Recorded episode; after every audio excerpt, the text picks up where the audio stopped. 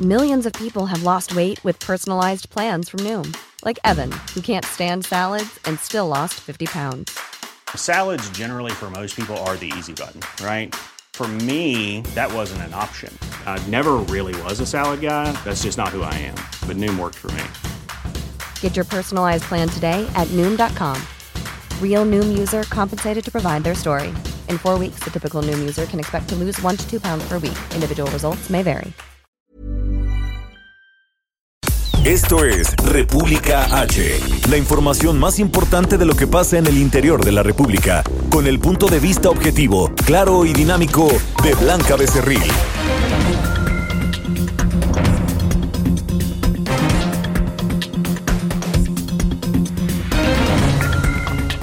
Buenas tardes, hola, muy buenas tardes. Son las 12 del día en punto de este jueves 23 de enero del año 2020. Yo soy Blanca Becerril, esto es República H, hoy transmitiendo totalmente en vivo desde la fría Ciudad de México.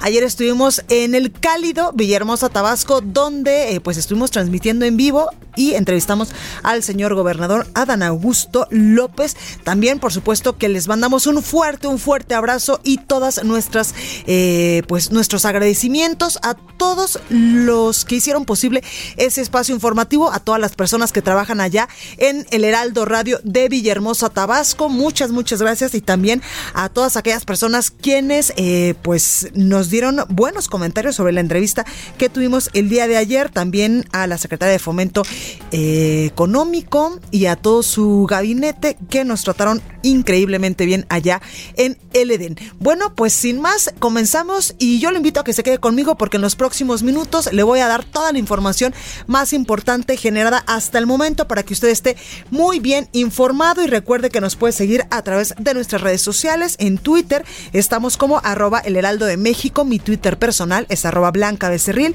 en Facebook, en Instagram y en YouTube y en www.elheraldodemexico.com.mx también nos puede seguir escuchar y ver en vivo a través de streaming. Aquí en la Ciudad de México 98.5 de FM, en Guadalajara, Jalisco 100.3, en San Luis Potosí 93.1, en Tampico, Tamaulipas 92.5, en Reynosa 103.3 de FM, en Villahermosa, Tabasco por el 106.3 de FM, en Acapulco 92.1 y en el Estado de México por el 540 de AM. Y quédese conmigo porque le tengo mucha información Gracias a Dios ya descartaron este posible caso del virus coronavirus allá en Tamaulipas, pero en estos momentos allá en eh, Jalisco hay tres posibles casos de personas que pudiesen en algún momento haber contraído este virus. Por supuesto que estos ya están bajo eh, pues eh, análisis y también bajo observación médica. Además hay información importante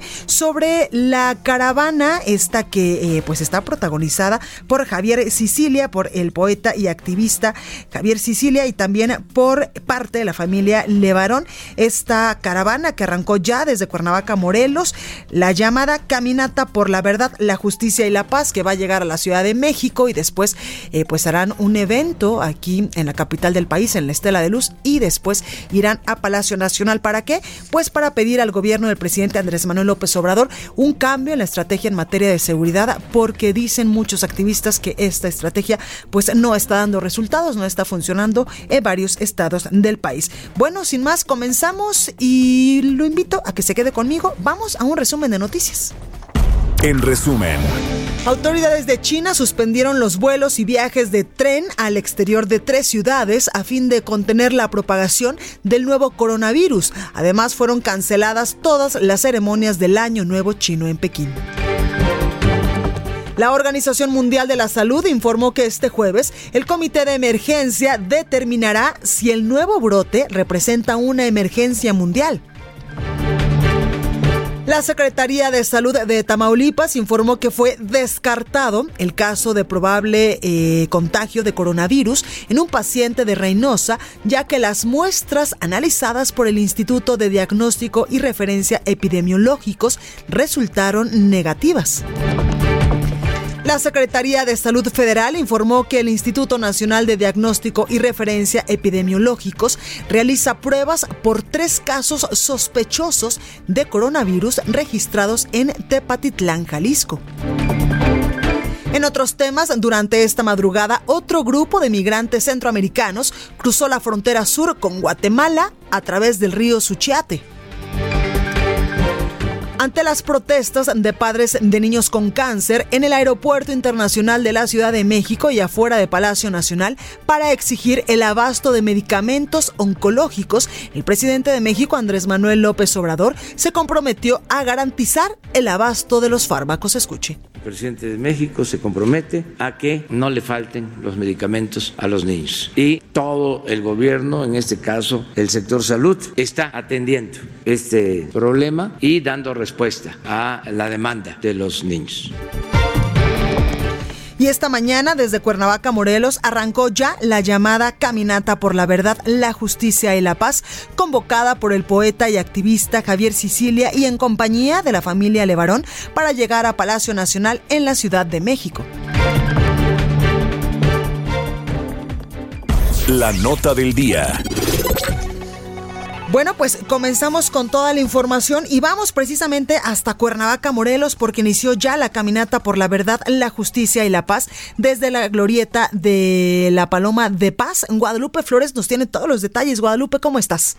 Hola, ¿qué tal Blanca? Te saludo con mucho gusto a ti al auditorio. Sí, es cerca de las eh, 10 de la mañana de este jueves con el grito de justicia, justicia, inició esta caminata por la verdad, la justicia y la paz desde la glorieta de la Paloma de la Paz que se ubica al norte de Cuernavaca eh, pues eh, como hace nueve años Javier Sicilia volvió a salir a las calles, dijo que es necesario que las víctimas eh, vuelvan a las calles ante el horror que se vive en la delincuencia en todo el país.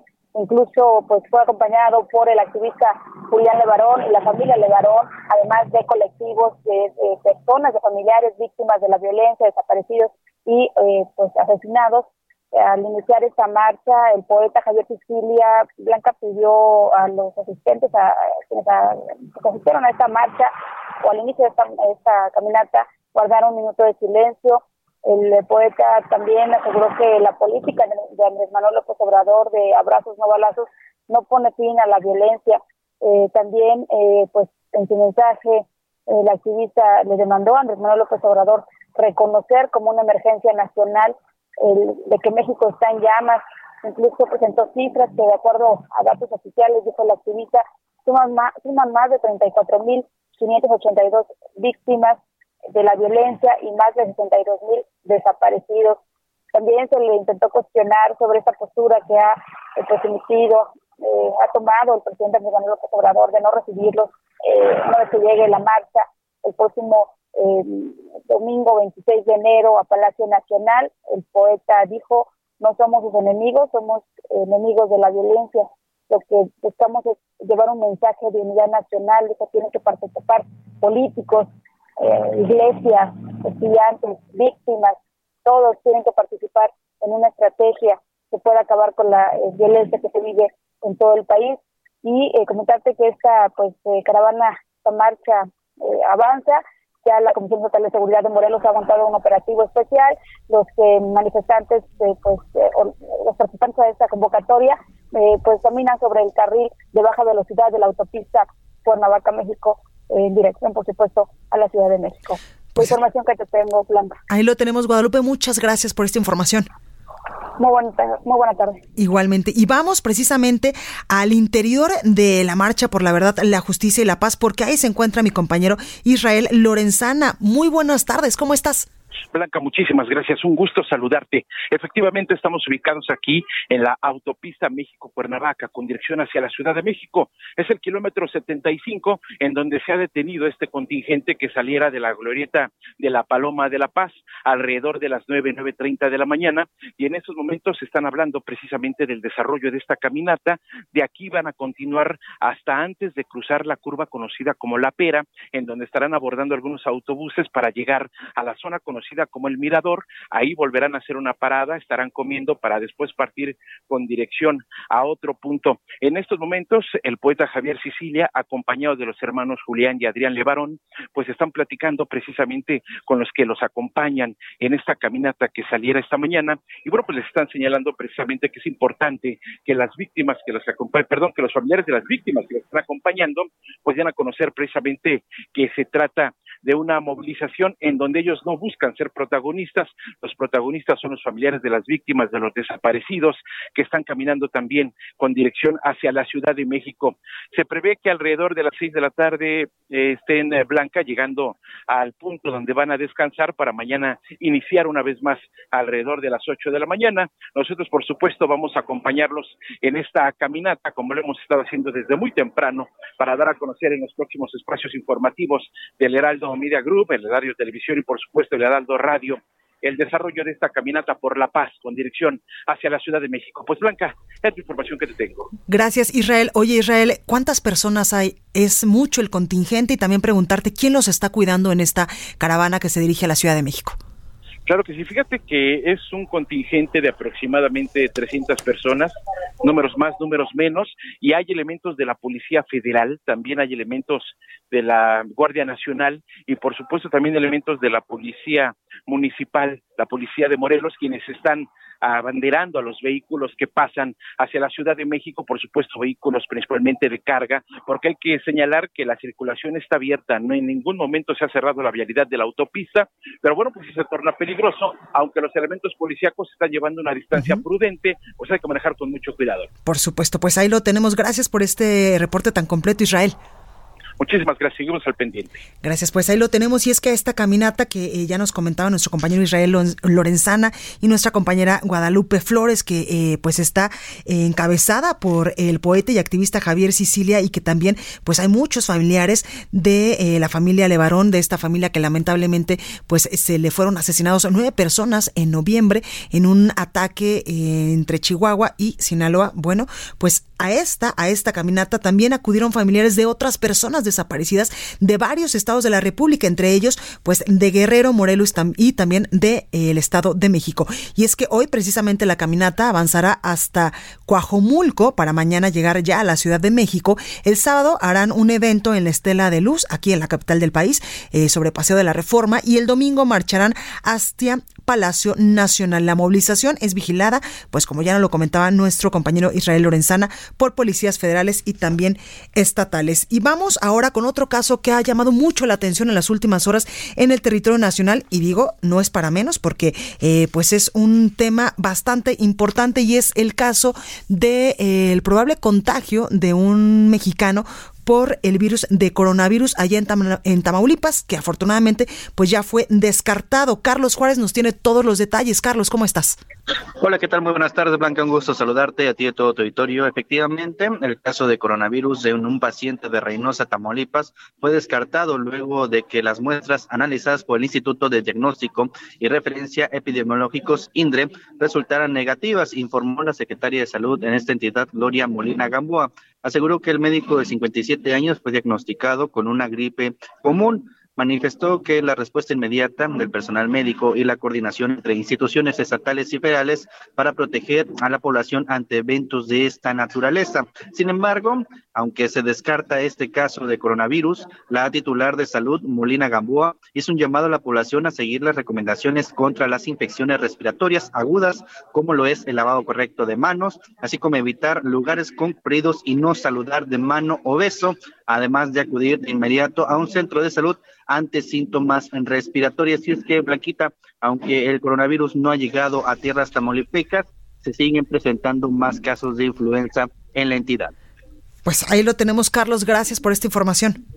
Muy buenas tardes, pendiente con la información. Y precisamente hoy el subsecretario de Prevención y Promoción de la Salud, eh, Hugo López Gatel, hablaba de esta, de este caso allá en Tamaulipas que afortunadamente, pues el Instituto de Diagnóstico y Referencia Epidemiológicos, pues había eh, arrojado un resultado negativo para esta persona que posiblemente había contraído este virus del coronavirus en un viaje a China. Así lo decía hoy secretaria de Salud de Tamaulipas, la doctora Gloria Molina, eh, ya ha comunicado que ayer en horas de la tarde eh, encontramos un resultado negativo para el caso eh, sospechoso que estaba en Tamaulipas, el profesor de biología molecular del Instituto Politécnico Nacional, que había estado en Wuhan, China, resultó negativo al nuevo coronavirus 2019, resultó también negativo a varios otros virus, como rinovirus y virus de influenza. Entonces tiene una infección por uno de los centenares de virus. Lo más probable es que se recupere pronto eh, y le deseamos eh, buena recuperación. Gracias a Dios solo era igual y una simple gripa, un simple, un simple eh, catarrito o un simple resfriado común. Bueno, pues allá en Jalisco, en Tepatitlán exactamente, eh, también hay tres sospechosos de haber contraído este virus del coronavirus. Mayeli Mariscal, cuéntanos. Hola, ¿qué tal Blanca? Buenas tardes, buenas tardes a todo el auditorio. Así es, la Secretaría de Salud Estatal confirma que se actuó de acuerdo a protocolos tanto nacionales como internacionales en cuanto a la atención de eh, esta sospecha de tres casos, un hombre de 42 años, una mujer de 37 y una menor de dos años, que eh, pues tuvieron algunos síntomas y obviamente viajaron a China recientemente. Inmediatamente se trasladaron a Tepatitlán a tomar las muestras y en estos momentos son casos sospechosos, estos tres se encuentran con síntomas leves, se encuentran en su vivienda, así lo confirma Quetzalcoatl Salvador Gómez Cabrera, quien es director de comunicación social en el municipio de Tepatitlán. Vamos a escuchar lo que él comentó. Sí, son tres casos, son casos sospechosos, no son casos confirmados. En días pasados la Secretaría de Salud, puntualmente siguiendo los protocolos federales, vino y sacó las muestras necesarias para poder hacer los estudios en el INS, que es el encargado a nivel federal de dictaminar si son de confirmar o negar los casos.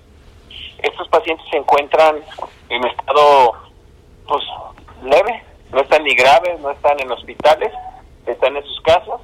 También la Secretaría de Salud, de acuerdo a los protocolos, está siguiendo en Tepatitán el análisis de contacto para saber con cuánta gente tuvieron relación en este a partir de, que presentaron los síntomas y anterior y comentarte también, Blanca, que en la Secretaría de Salud Jalisco está en espera precisamente de los resultados de estas pruebas y una vez en caso de confirmarse eh, este coronavirus en alguna de estas tres personas, se dará el seguimiento puntual eh, durante los próximos 14 días, al igual de, como ya lo comenta el director de comunicación, estar analizando con todas las personas que tuvieron contacto estas tres personas. Hasta el momento esta es la información, Blanca. Perfecto, Mayeli, gracias. Hasta luego, buen día. Buenos días. Y en temas de salud, la Secretaría de la Función Pública informó que indagan 7.800 millones de pesos no comprobados del Seguro Popular en el periodo 2007-2016 e irregularidades por 12 mil millones de pesos en contrataciones del ISTE. La titular de la dependencia, Irma Heréndida Sandoval, dijo que eso representa un daño patrimonial muy fuerte a las finanzas del país. Escuche. En una dependencia, que no, no lo tengo señalado, pero es el ISTE, eh, tenemos investigaciones sobre presuntas irregularidades en contrataciones públicas por más de 12 mil millones de pesos. Esto es un ejemplo de que solo en una dependencia en términos de la seguridad social. Pero más adelante, en la que sigue, vemos el, el tema de eh, el seguro popular, como dice el presidente, en donde el dato llamativo aquí es que eh, estamos investigando durante el periodo de 2007 a 2016 eh, más de, 700, de 7.800 millones de pesos no comprobados eh, y ejercidos dentro de este proyecto del Seguro Popular. Y es que eh, la funcionaria también agregaba que en el año 2018, el último año del sexenio, del sexenio anterior del, presidente, expresidente Enrique Peña Nieto, se ejercieron indebidamente más de 6.200 millones de pesos en unidades médicas no incluidas en ese sector, lo cual pues ya está judicializado y en lo administrativo se están deslindando responsabilidades. Por ello es que el gobierno federal del presidente Andrés Manuel López Obrador pues ha insistido tanto en que México y en que sobre todo todos los gobernadores pues migren ya del Seguro Popular al nuevo Instituto de Salud para el Bienestar, porque ellos incluso pues han afirmado que todo esto pues podría acabarse con un mejor instituto de salud para eh, todos los mexicanos. Y en otros temas, el tema migratorio pues sigue también causando eh, pues alarma en la frontera sur de nuestro país y es que la caravana 2020 de centroamericanos madrugó este jueves a las autoridades y logró cruzar a México por el río Suchiate y es que estos eh, centroamericanos, sobre todo provenientes de Honduras, han estado intentando ingresar al país, algunos lo han logrado, otros no, desde este lunes todo nuestro, eh, pues todo el reporte lo tiene nuestra compañera Jenny Pascasio. Jenny, ¿cómo estás? ¿Qué tal? Muy buenas tardes, Blanca. Te saludo con mucho gusto para informarte que aproximadamente 2.000 migrantes centroamericanos portando la bandera de Estados Unidos y otra de Honduras caminaron esta mañana hacia el puente fiscal Suchiate 2, donde lograron avanzar sin ser detenidos. La caravana se dirige en este momento sobre la carretera Suchiate-Tapachula de manera pacífica, donde tendrán que pasar por retenes, incluso un retén eh, llamado el Maguito, Manguito, perdón, donde a diario agentes de migración, Guardia Nacional, Policía Federal evitan que crucen migrantes hacia Tapachula. Los aproximadamente 3.000 migrantes esperan las indicaciones de los coordinadores del éxodo, pues temen un enfrentamiento con el muro de más de mil elementos de las fuerzas federales que pretenden encapsularlos y subirlos en autobuses que ya están varados en el desvío a Metapa. Asimismo, en el operativo participarán policías municipales que ya patrullan y que circulan a un costado del, del éxodo, mientras más agentes federales se despliegan caminando por los alrededores. De acuerdo a algunos activistas que se desplazan junto con este grupo, dijeron que buscarán la manera de presentar de manera inmediata la, solicitud de refugio ante los, eh, de los migrantes de esta caravana para evitar un enfrentamiento que pueda provocar una tragedia, pues cientos de menores de edad también caminan en ella. Cabe señalar que presuntos líderes ajenos a esta caravana migrantes estuvieron convocando a los cientos de centroamericanos varados en Tecunumán, Guatemala, a enlistarse para entrar de manera masiva a México. Incluso circula un video de redes sociales donde se ve a esta persona convocando a los migrantes para lograr derribar este muro de las fuerzas federales aquí en este país. Pues ahí lo tenemos, Jenny Pascasio. Gracias por este reporte. Estaremos informando. Muy buenas tardes. Por supuesto, gracias. Entrevista. Y para continuar hablando más de este tema, tengo en la línea telefónica a Luis García Villagrán. Él es activista y coordinador general del Centro de Dignificación Humana en Tapachula. Luis, ¿cómo estás? Buenas tardes, aquí estamos en la carretera Tapachula Ciudad Hidalgo. Gracias por esta comunicación para el Heraldo Radio. Eh, Luis, pues cuéntanos cuál es la situación de los migrantes en este momento en el punto donde tú te encuentras. Eh, actualmente hay aproximadamente 3.000 o un poco más eh, este, migrantes, en su mayoría mujeres y niños, eh, tratando de salir de, de, esta parte. Hay el sol es incandescente, están sin agua, no han sido atendidos y hay al menos mil, mil quinientos elementos de la Guardia Nacional esperándolos como a tres, cuatro kilómetros de donde están. estamos tratando de evitar un enfrentamiento, confiamos en la palabra del presidente Andrés Manuel López Obrador y del canciller Marcelo Ebrard que va a respetar el derecho de asilo. Eh, en estos momentos yo les estoy llevando al menos eh, dos mil hojas firmadas por, por cada uno de ellos en el cual se están comprometiendo, se están solicitando la calidad de refugiados a la Comisión Mexicana de Ayuda a Refugiados y esperamos que se respete el derecho de asilo como lo afirmó el presidente y el canciller. Luis, en este sentido, ¿cómo has visto tú, cómo calificarías este operativo del gobierno mexicano, pues para contener de alguna forma la entrada masiva de manera ilegal de muchos migrantes hacia territorio nacional? Bueno, bueno lo que estamos tratando de evitar es que sea ilegal.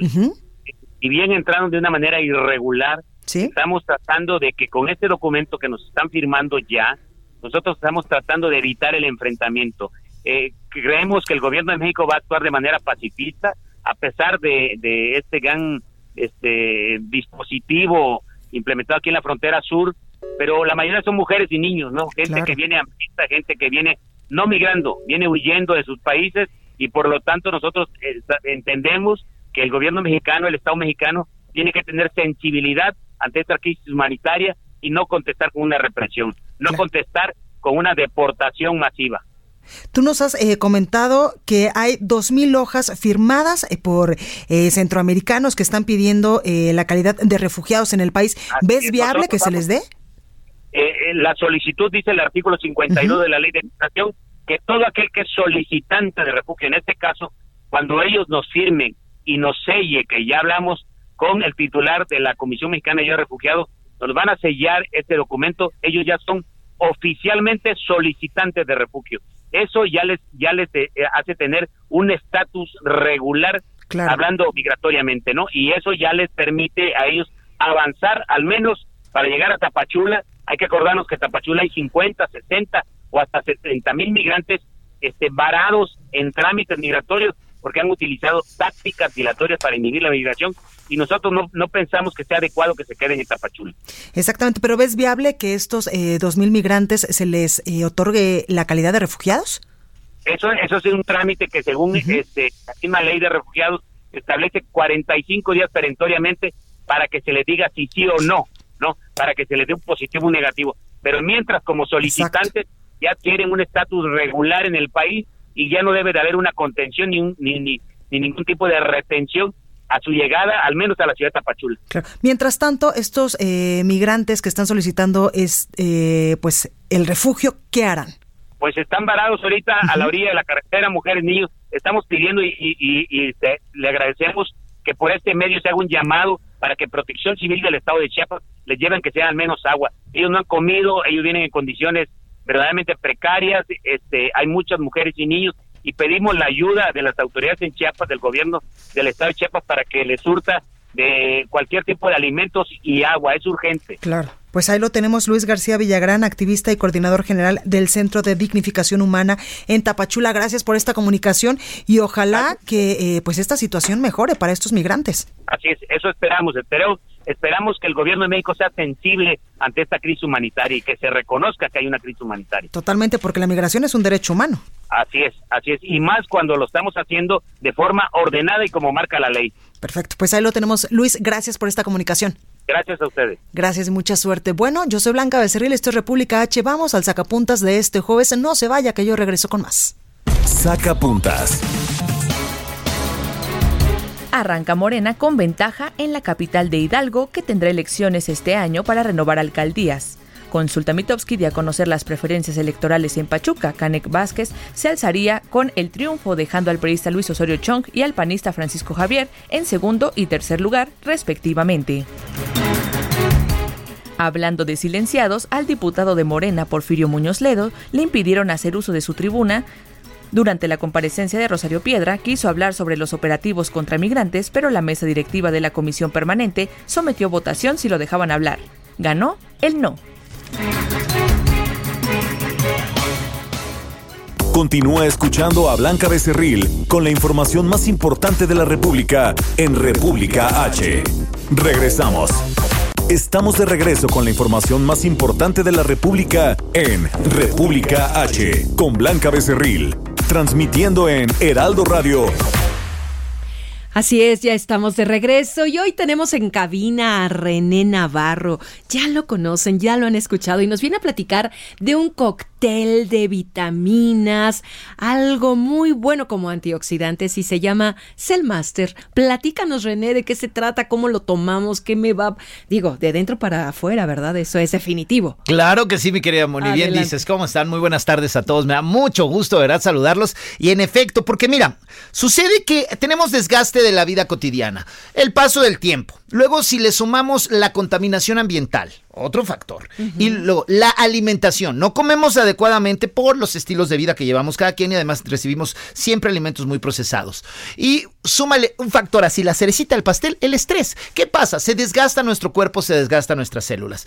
Hay una manera de regenerar nuestro cuerpo desde adentro con Cell Master, la que se ha conocido por muchos años como la vacuna suiza antienvejecimiento, que ni es una vacuna ni eso, pero sí nos ayuda a regenerar nuestros tejidos, a regenerar nuestros órganos y todo desde adentro. Lo que hace Cell Master es un potente, eh, como tú me dices, como tú dices, de, antioxidantes. O sea, es una bomba de un coctelito, una bomba de antioxidantes realmente, que lo que hace es ayudar a regenerar nuestras células. Entonces, regenera las células y por ende vienen tejidos y órganos mucho más sanos y mucho más fuertes. Desde adentro. O sea, no es utilizar cosas tópicas o cosas que van de afuera hacia adentro. Es de adentro hacia afuera. Y regeneras todo. Regeneras músculos, regeneras tejidos, regeneras el sistema nervioso y se va a ver reflejado en la piel. Y otra cosa que también lo refleja es en eh, la energía que vas a tener todos los días. Con Cell Master me voy a ver más joven, me voy a ver mucho más saludable y cada cuánto se toma, cómo es. Qué buena pregunta. Mira, el, el, kit de Cell Master trae cinco frascos. Cada uno de estos frascos contiene la potente fórmula de Cell Master. Lo que haces es un día a la semana, elijamos, hoy es día jueves. Abres el frasco, vacías medio contenido en la mañana en ayunas en un vaso con jugo y agua, te lo tomas, o agua, te lo tomas. Y en la tarde te tomas la segunda, la segunda mitad de ese frasco. Ya. Al siguiente jueves repites la operación. Son cinco frascos. Y, y tú vas a decir, bueno, me dura cinco semanas. Bueno, tomarlo te toma cinco semanas, pero los efectos te duran seis meses. ¡Qué maravilla! ¿Y en dónde lo consigo? ¿En qué farmacia? No, no, ¿En qué no, no, catálogo? no. Solo a través del 800 230 mil. No lo busquen en farmacias ni en ningún otro lado. 800 230 mil y les traigo una super mega A promoción ver, especial. A ver, René. Mira, a mí yo no sé, mis amigos de Master me dijeron, dales dos por uno porque los queremos mucho Sí, ahí en el sí, 98.5. Y dije, ¿sabes qué? No. Tres por uno. Tres por uno. Y fíjate, te Ajá. dije, cada kit, cada tratamiento te dura seis meses. Muy bien. Y si te voy a dar tres, tienes tratamiento para año y medio. Pagando solo uno. No, año y medio. Ah, y por si se quedan cortos, ahí les va. Les regalo Moringa, que también es un suplemento alimenticio que les va a ayudar a bajar de peso de forma saludable y los va a nutrir también. O sea, además es el máster Moringa, 3 por 1 me dura año y medio. ¡Qué maravilla! De nuevo el teléfono, René. 800 230 mil 800 230 mil Tome nota, 3 por 1 más Moringa. 800 230 mil Muchas gracias y arriba es el máster. Continuamos en República H. Gracias. En resumen, El gobernador de Yucatán, Mauricio Vila, aseguró que la relación con el presidente Andrés Manuel López Obrador es buena, ya que a pesar de las diferencias partidarias, el mandatario ve por las necesidades de los ciudadanos de la entidad. Gobernador de Baja California, Jaime Bonilla, encabezó la inauguración del primer cuartel de la Guardia Nacional en el estado. Pidió al secretario de Seguridad y Protección Ciudadana, Alfonso Durazo, que mantenga su apoyo a la entidad. Ashley Vera, hija del exdiputado del PRI, Juan Vera Carrizal, presunto autor intelectual de la agresión con ácido de la saxofonista oaxaqueña María Elena Ríos, acusó a los integrantes y a los agentes de la Fiscalía del Estado de ejercer violencia de género en los operativos que realizan para revisar la casa de su padre. Señor presidente Andrés Manuel López Obrador, en usted solamente confío. Escuche mi voz, escuche cómo me han agredido, escuche cómo agredieron a mi familia. En el único que me puedo refugiar es en usted. Realmente me duele, me duele mucho, porque esto es una injusticia. Yo responsabilizo incluso a María Elena Ríos Ortiz, Juan Carlos Ríos Ortiz, porque él tiene un, expediente de homicidio. Vayan, investiguen a la fiscalía de Guajuapan de León. Una juez de Nayarit concedió un amparo para anular el emplazamiento por el que un ciudadano perdió su vivienda del Infonavit en 2014, lo que confirmaría que los procesos para despojar de su hogar a otros 60 mil derechohabientes no fueron válidos. Y de acuerdo con el recuento anual de la organización Causa en Común, en 2019, en Puebla, murieron 22 policías en cumplimiento de su deber.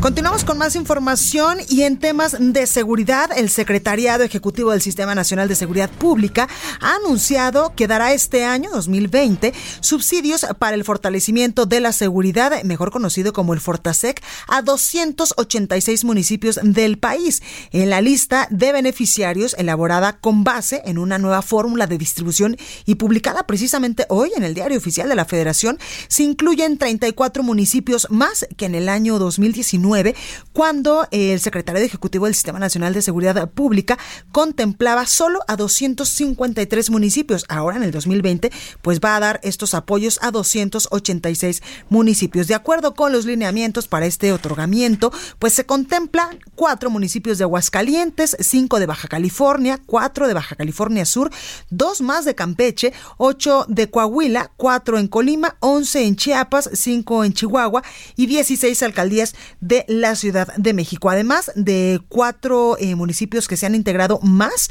de Durango, 17 de Guanajuato. Guanajuato es un caso especial porque como ya lo hemos comentado en este espacio informativo, la inseguridad, el crimen organizado y también el narcotráfico pues va a la alza. Seis de Guerrero, seis municipios de Guerrero se incluirán en este eh, pues eh, en este programa para dar apoyo del Fortasec, 10 de Hidalgo, 14 de Jalisco, 42 municipios del Estado de México, 10 de Michoacán, 7 de Morelos, 4 de Quintana Roo, 4 de San Luis Potosí, entre otros. Y precisamente entre los municipios que recibirán más fondos de este Fortasec está Guadalajara, que va a recibir este 2020 55.6 millones de pesos, Tijuana, que el año pasado tuvo la mayor cantidad de homicidios en el país y que contará con 47.7 millones, Acapulco con 38.2 millones y León, allá en Guanajuato, con 33.7 millones de estos apoyos de este subsidio para el fortalecimiento de la seguridad, eh, conocido como Fortasec, que dará el Secretariado Ejecutivo del Sistema Nacional de Seguridad Pública. Continuamos con más información y ya tengo aquí en la cabina de República H Antonio Bautista, coeditor de Estados en el Heraldo de México. Antonio, ¿cómo estás? Blanca, ¿qué tal? Buenas tardes a ti, a los radioescuchas.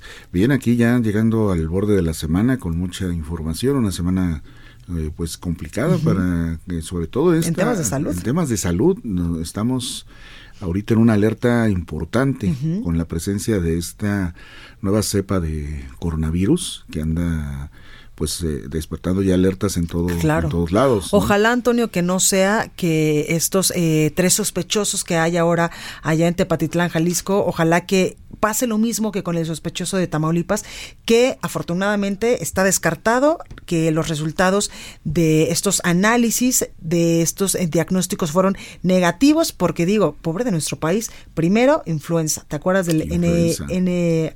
El H1N1, ¿cómo olvidarlo? Sí, Después el dengue que es este mosquito bien canijo que nos pica en varios estados del país y después nos da, eh, pues, esta es una enfermedad, sí, y ahora el coronavirus. Ahora el coronavirus, sí, efectivamente. ¿Y qué te digo del Zika, que también en algún momento nos puso a temblar? También puso a temblar el Zika, que es más, más, difícil de tratar que, que, el dengue. Y es precisamente esta la situación de que el dengue el año pasado tuvo una presencia muy fuerte, muy importante en el país.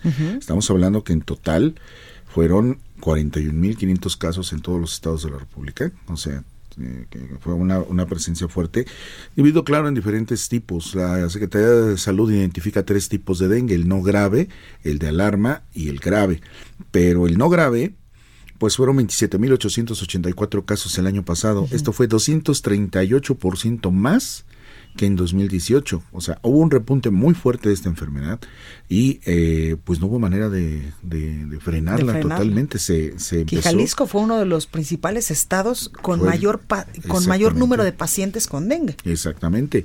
Eh, también a principios de año hubo eh, señalamientos de muertes por H1N1, que es también uno de los virus que tiende a estar presente en diciembre, con acompañando la influenza, la influenza estacional y también el H1N1, ¿no? Entonces, la presencia del dengue fue algo que causó mucha alarma, fueron muchos casos eh, de, registrados en 2019 y 2020 pareciera que está planteando un, panorama diferente, porque en la primera, las dos primeras semanas de epidemiología eh, el registro que tiene la Secretaría de Salud, pues nos muestran que hay en total 49 casos entre graves, no graves y alarmas. Eh, tan solo en estas dos primeras semanas hubo 20 y sí es una tendencia fuerte a la baja porque en la misma, vamos, en el mismo tiempo del año pasado ya tiene registrados 139 casos con eh, por lo menos de dengue no grave, ya eran eh, 56 los casos que se estaban registrando en la en el mismo periodo de la semana de la semana del año pasado. Entonces, vamos, se muestra que hay una, una tendencia que pareciera que está bajando. Esperemos que así siga este, y no haya un repunte porque es una enfermedad que está muy presente en la actualidad por todos los cambios que se presentan, tanto climáticos como este eh, eh, que tiene repercusiones en las estaciones. El, mucho se ha relacionado ya el cambio climático con la presencia de mosquitos en zonas donde antes no, había, y no había como en el caso de Jalisco que Exactamente. repuntó que normalmente este mosquito decías bueno si vas a los estados del sur del país seguro o posiblemente te va a picar Sí, exactamente, porque son mosquitos que se habitúan a climas eh, tropicales, muy cálidos, donde hay mucha mucha agua y mucha vegetación. Exactamente, entonces esto favorece que ellos se reproduzcan, que se reproducen en agua, entonces sus huevecillos se quedan ahí y bueno, pues ahora resulta que las condiciones climáticas han permitido que avancen y se adentren en lugares donde pues antes no estaban. Exactamente. Y esto pues debe tenerse bajo el control precisamente de las autoridades sanitarias. Esperemos que estas alertas que estamos teniendo ahorita no eh, desencadenen escenarios como el de 2009. Lo recordamos muchos que vivimos esa, esa época.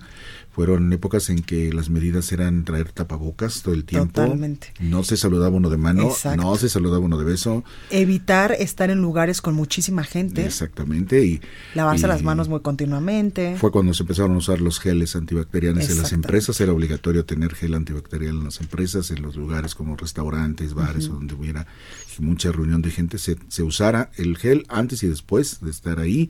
Fueron medidas que pues solventaron de alguna manera que pudieran pasar el, el- la presencia de esta de este de este virus. Y pues eh, se están empezando a aplicar las medidas. Esperemos que Ojalá se y no, ojalá y, y solamente sean sospechosos de este posible virus del coronavirus, porque incluso la Organización Mundial de la Salud va a sesionar hoy para eh, determinar si va a mandar una alerta internacional de emergencia eh, mundial por este virus o no.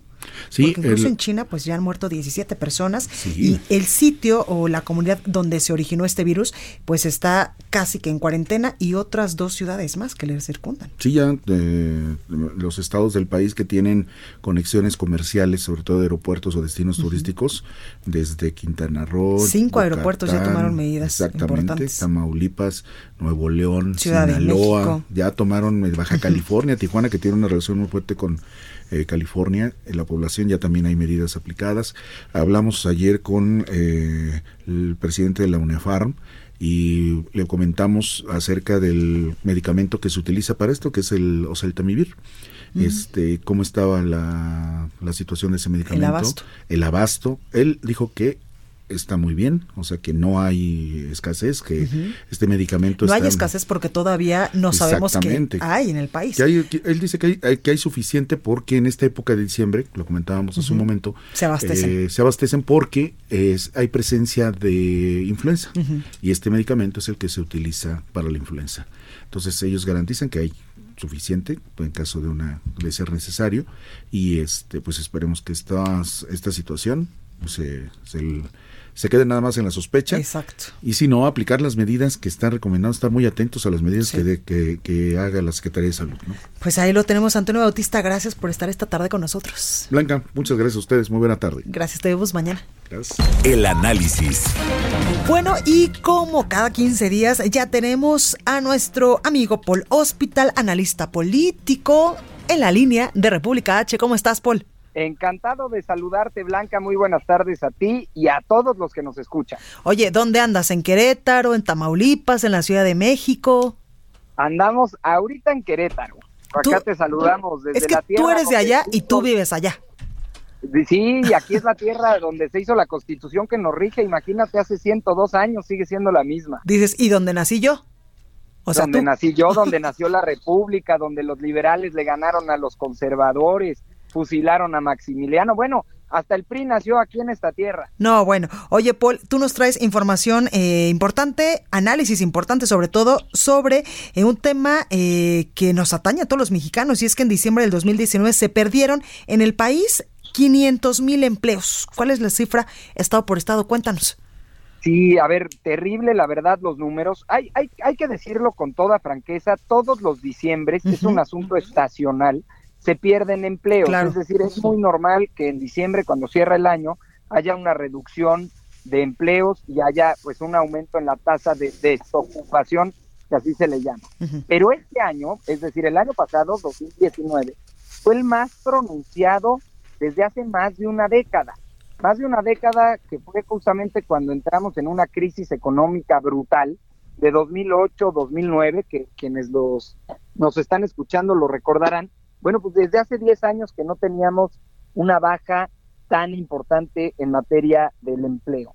Pero hay, hay algunos datos, ya cuando me metí a revisar estado por estado cómo está la situación de desocupación nacional, pues llama mucho la atención algunas entidades de la República. Mira, al cierre de 2019, por ejemplo, Tabasco, Tabasco siempre es el primer lugar, siempre le va muy mal, lleva seis años consecutivos en el primer lugar nacional de tasa de desempleo.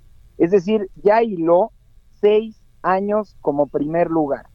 El segundo lugar ahora, que lleva dos años siéndolo, es la Ciudad de México, es la segunda posición. Pero algo que me llamó poderosamente la atención es que justamente Querétaro completa este podium, este podium estatal porque fue la tercera entidad de todo el país que más tasa de desocupación tuvo en el cierre del 2019. Querétaro es la única entidad de todo el Bajío que presentó este incremento anual del desempleo en 2019. Entonces, bueno, pues algo está sucediendo en esta tasa de desocupación y en la generación de empleos. La media nacional, para que ubiquemos eh, la gravedad de lo que sucede en Tabasco, la media nacional de desocupación es de 3.1%. Quien tiene la mayor tasa, como te decía, es Tabasco, que tiene 6.4%, es decir, el doble de la media nacional. Le sigue Ciudad de México con 5.2% y sorpresivamente Querétaro con el 4.7%. ¿Quiénes tienen las menores tasas? Y esto es importante también decirlo.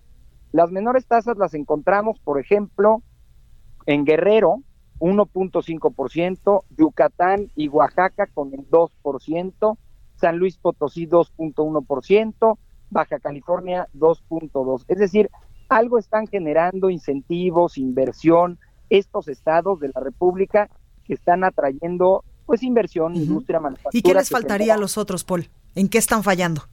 No, bueno, no lo sé, habría que hacer la revisión en cada una de las entidades pero si lo desglosamos ya estos números rojos de los que hablábamos al principio, tenemos solamente dos estados de la República que generaron empleos al cierre del año pasado, Sinaloa y Guerrero. Guerrero con 800 plazas y Sinaloa 5081. Algo está haciendo Sinaloa muy bien de atraer inversión, de generar empleos, de meter infraestructura, porque solamente estos dos estados salieron con números llamémosle verdes.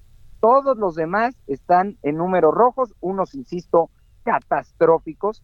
La Ciudad de México, que sé que nos escuchan mucho ahí, pues tiene una reducción de casi 70 mil espacios laborales. Esos son los empleos que se perdieron.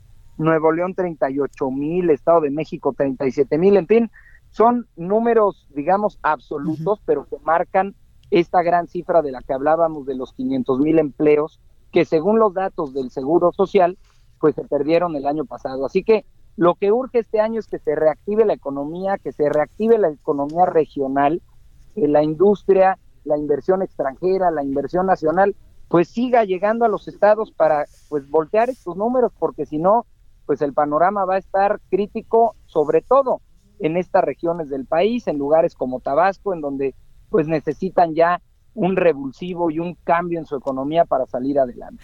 Que incluso eh, ayer que anduvimos allá por Tabasco nos decían eh, que sí están trabajando el gobierno de Adán Augusto en reactivar esta economía que durante muchos años y muchos eh, sexenios se vio pues deteriorada, porque además pues hay que recordar que ahí va a estar la refinería de Dos Bocas, que también en algún momento va a traer mucha inversión, entre muchos otros proyectos también emblemáticos del gobierno del presidente Andrés Manuel López Obrador. Por supuesto, y urge mucho voltear esa región del país, porque luego parece que México está partido en tres grandes regiones, ¿no? Y tenemos un sur, un sur-sureste muy pobre, estados de la República que decrece su economía en un año casi siete puntos o hasta diez puntos, y otros estados de la República en el norte, que pareciera otro país, en donde la economía crece a tasas como China o como Estados Unidos. Entonces lo que necesitamos es pues equilibrar mucho más la balanza para que como país salgamos adelante. Sin duda hay que poner atención en estos estados que, bueno, pues en este caso, en los indicadores de desocupación y de generación de empleos, pues tienen una situación crítica. Oye, Paul, ¿y crees que, por ejemplo, el pacto Oaxaca, este pacto eh, firmado por nueve gobernadoras de eh, pues la zona sur del país, funcione para esto? A ver, me parece que todos los esfuerzos deben de funcionar. En la administración anterior también se impulsó este asunto de las zonas económicas especiales, que me parece van en el mismo sentido, pues de agrupar regiones del país que necesitan activar y reactivar su economía, encontrar para cuál es la especialidad de cada una de las regiones y potenciarla, pues para salir adelante, porque si no seguiremos hablando de estos dos Méxicos, un México que crece, un México de industria, de manufactura, de tecnología, y otro México que parece que está mucho más rezagado. Entonces, esta y otras acciones, por supuesto, que son muy positivas, pues para equilibrar un poquito más la balanza. Totalmente, pues ahí lo tenemos. Polo Hospital, gracias por esta comunicación. Al contrario, muchísimas gracias Blanca, que tengas bonita tarde. Igualmente y suerte por Querétaro. Gracias. Cuídate mucho. Bueno, y en información de último momento, la Organización Mundial de la Salud acaba de descartar declarar una emergencia internacional ante el nuevo coronavirus y solo lo hizo para China. Ahí, ahí la información que está circulando en estos momentos eh, a nivel internacional. Bueno, yo soy Blanca Becerril, esto fue República H, yo lo espero el día de mañana en punto de las 12 del día con toda la información. Yo le deseo que tenga un excelente jueves, cuídese mucho y por favor sea feliz. Mientras tanto, lo dejo con la nota amable de hoy. Vamos con la nota amable, ya que el gobierno de Tamaulipas fue reconocido por primera vez con el Premio Excelencias Turísticas en la categoría de políticas turísticas innovadoras, competitivas y sostenibles, entregado por el Grupo Excelencias. Esta distinción tuvo lugar en la Feria Internacional de Turismo 2020, que se realizó en Madrid, España, donde la administración estatal presentó su candidatura dos proyectos en el sector, Playa Incluyente y Distintivo TAM Turismo. El premio Excelencias Turísticas fue recibido por el secretario de Turismo de Tamaulipas, Fernando Olivera, y por Miguel Torruco Márquez, secretario de Turismo del Gobierno Federal. Continúa escuchando a Blanca Becerril con la información más importante de la República en República H. Regresamos. When you make decisions for your company, you look for the no-brainers. If you have a lot of mailing to do, stamps.com is the ultimate no-brainer. Use the stamps.com mobile app to mail everything you need to keep your business running with up to 89% off USPS and UPS. Make the same no-brainer decision as over 1 million other businesses with stamps.com. Use code program for a special offer. That's stamps.com, code program.